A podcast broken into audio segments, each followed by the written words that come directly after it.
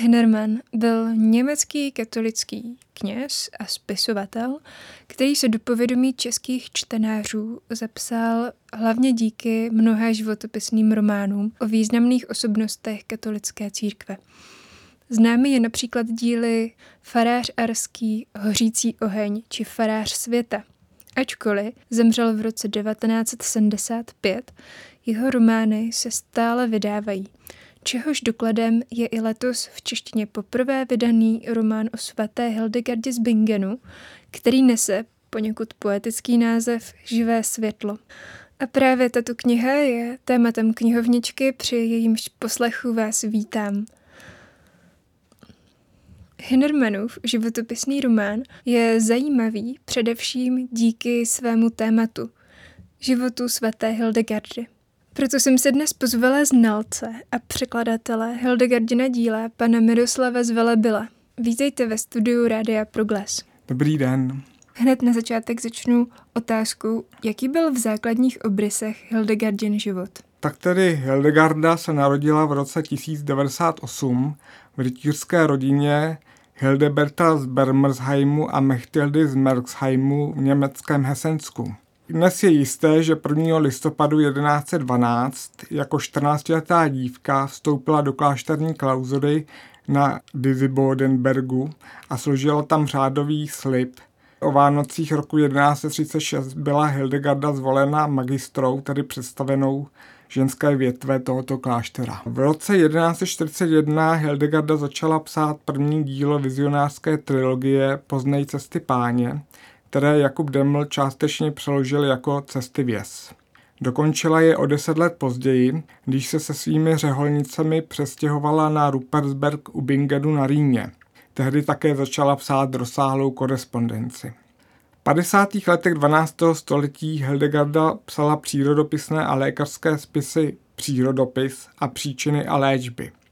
Od roku 1158 do roku 1164 pak psala psychologické vizionářské dílo Kniha o zásluhách života. Současně začala cestovat a kázat na veřejnosti a kritizovat mravní a majetkové poměry katolického kléru. Do roku 1174 psala kosmologicko-antropologický spis Kniha o božích dílech, v roce 1165 pak založila dceřiný ženský klášter v Eibingenu nad dnešním Riedesheimem na Rýně. Hildegarda umírá 17. září 1179 v 81 letech, což byl na tehdejší dobu požehnaný věk. Ve vašem přehledu Hildegardiných životopisných dat mě zaujalo, že je dnes jisté, že Hildegarda vstoupila do kláštera ve 14 letech. To je poměrně nízký věk, ale podle Hinnermanova románu to bylo dokonce už v 8 letech. Je přitom potřeba zmínit, že Hinnermanův román vyšel původně již v roce 1941, to znamená před více jak 80 lety. Takže musíme počítat s tím, že čerpá z možná částečně už zastaralých historických poznatků. Jak to tedy bylo s Hildegarděným vstupem do kláštera podle výsledků současného bádání? Prameny se v této věci různí. Podle života svaté Hildegardy ze 70. let 12. století vstoupila do kláštera na Dizzy Bodenbergu v osmi letech z vůle rodičů, kteří svěřili do péče mladé poustevnice Juty ze Sponheimu jako desátek, protože byla jejich desátým narozeným dítětem.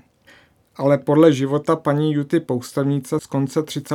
let 12. století byla Hildegarda v letech 1106 až 1109 vychovávána spolu s Jutou na hradě Sponheim, kde je učila zbožná vdova Uda z Gelheimu. Přikláním se k tomuto ranějšímu pramenu, který byl objeven a zveřejněn teprve před 30 lety. Takže podle tohoto pramenu vstoupila do kláštera vlastně v kolika letech? Až těch 14 vlastně. Další věc, která je pozoruhodná, je, že se Hildegarda dožila, jak vy říkáte, na svou dobu požehnaného věku, 81 let. V románu Živé světlo se však dočítáme, že byla neduživé dítě a že i během dospělého života často stonala.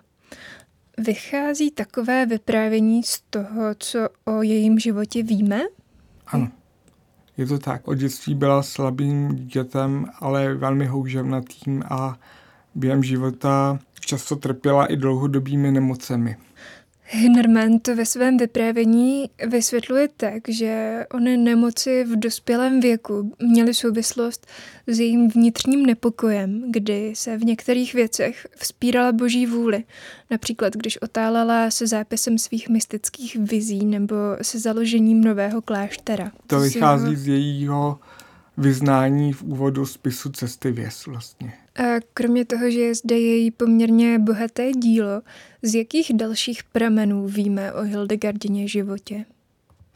O Hildegardině životě víme z legend, z dopisů a částečně i z inkvizičních akt, které byly sepsány ve 13. století jako podklad pro její tehdy nerealizovatelnou kanonizaci. Ačkoliv se už za svého života Hildegarda těšila úctě světice, její svatost byla oficiálně potvrzená poměrně nedávno, a to v roce 2012. Zároveň ji papež Benedikt XVI. jmenoval učitelkou církve. V čem je podle vás Hildegarda dodnes inspirující? Hildegarda je od svého znovu objevení v roce 1979 inspirující pro ekology, feministky, lékaře ale také pro teologii, filozofy a humanisty vůbec. Hildegarda například tvrdila, že Boha také poznáváme z jeho stvoření, tedy z přírody a člověka, kteří jsou jeho dílem. Z Bible převzala do svého učení postavu moudrosti jakožto ženského prvku Boha, takže mluví o ženském božství, které se v podobě personifikovaných cností projevuje v přírodě. Můžeme ji vnímat jako mírotvůrkyni, protože protestovala proti tomu, aby se řeholníci organizovali do vojenských řádů, odmítala upalovat heretiky, protože i oni jsou jakožto lidé božím obrazem. Hildegarda je patronkou ekologů a i v románu Živé světlo je vykreslen její intenzivní vztah ke stvoření. Podle Hinemanovy fikce měla Hildegarda hluboký smysl pro propojenost a vnitřní souvislost veškerého stvoření, kdy se lidské jednání projevuje i na celkovém stavu stvoření. Ano, Hildegarda píše ve své knize Cestivěs, že stvoření se díky Adamově neposlušnosti obrátilo proti němu a ostatním lidem.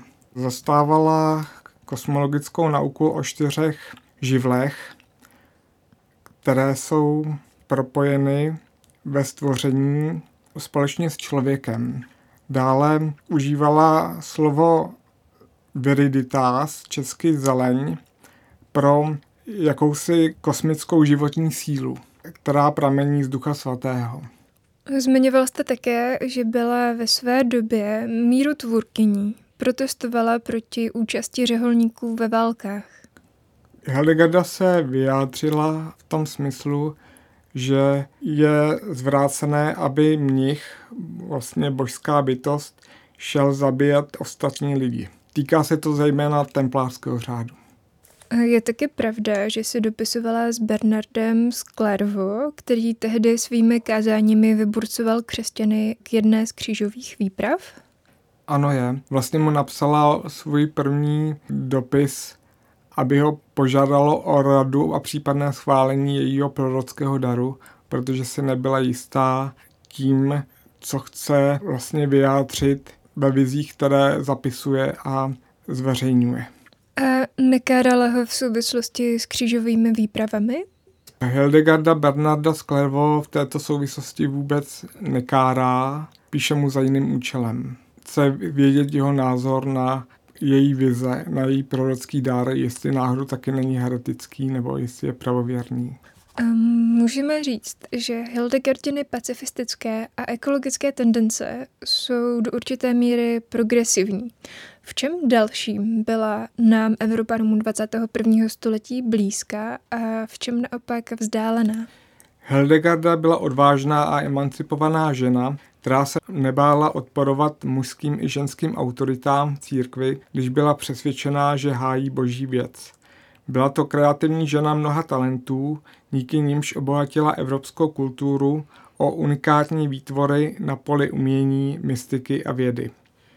Hildegarda je nám ale vzdálená stylem života a civilizačním tempem, které souvisejí s jiným vnímáním skutečnosti.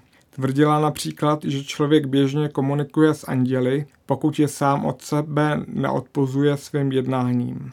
V klášterní klauzuře panovalo ticho a čas plynul pomalu, zatímco dnes se sami přehlušujeme hlukem a stále nikam spěcháme, takže se skoro nevnímáme a utíkáme se k modlám.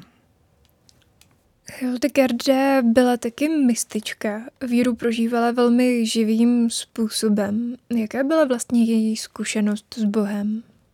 Hildegarda se narodila ve zbožné rodině a od dětství měla dar vidění skrytých skutečností, které považovala zprvu za samozřejmé. Když ale zjistila, že ostatní lidé zjevení nevnímají, bála se o nich mluvit. Když jí boží hlas vybídl, aby začala zapisovat vize, chvíli jí trvalo, než jej poslechla.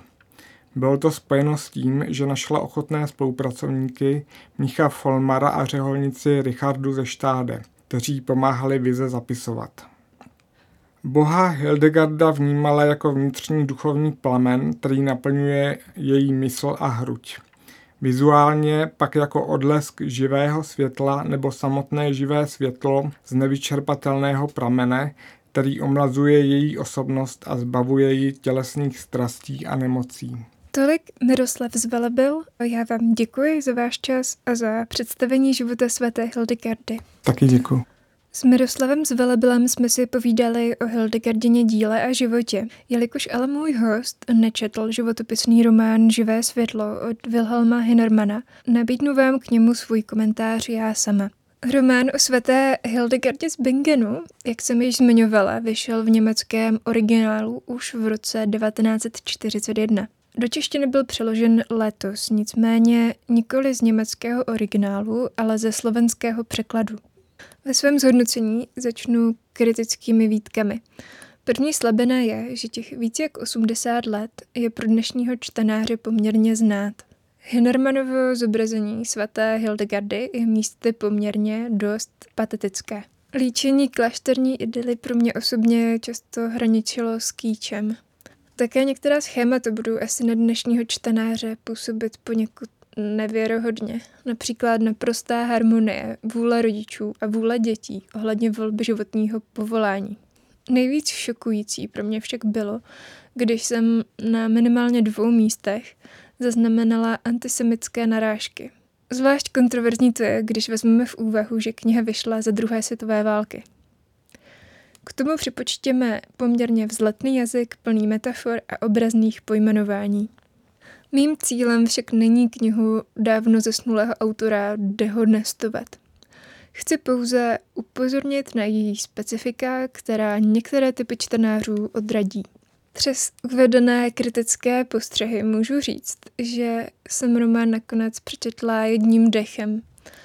A to díky Henrmanovu vypravěčskému umění. Vyprávění má dobré tempo, které nutí po dočtení kapitoly okamžitě pokračovat. Autor je taky bohatě obeznámený s prameny, takže se o vzrušujícím životě Hildegardy z Bingenu dozvídáme nové a nové skutečnosti – Zároveň je vykreslení Hildegardina vřelého vztahu ke stvoření podpořeno v pásmu vypravěče s dařilými popisy krajiny kolem řeky Rýn, které jsou jakousi oslavou či chválou stvoření. O Hildegardině pozoruhodném životě opravdu stojí za to si přečíst. S tímto končím dnešní díl pořadu knihovnička, ve kterém probíráme knižní novinky – Naším tématem byl román o svaté Hildegardě z Bingenu Živé světlo z pera německého spisovatele Wilhelma Hinnermana, který v českém překladu vydalo nakladatelství Paulínky v Praze roku 2022. S díky za pozornost se loučí Veronika Berecková.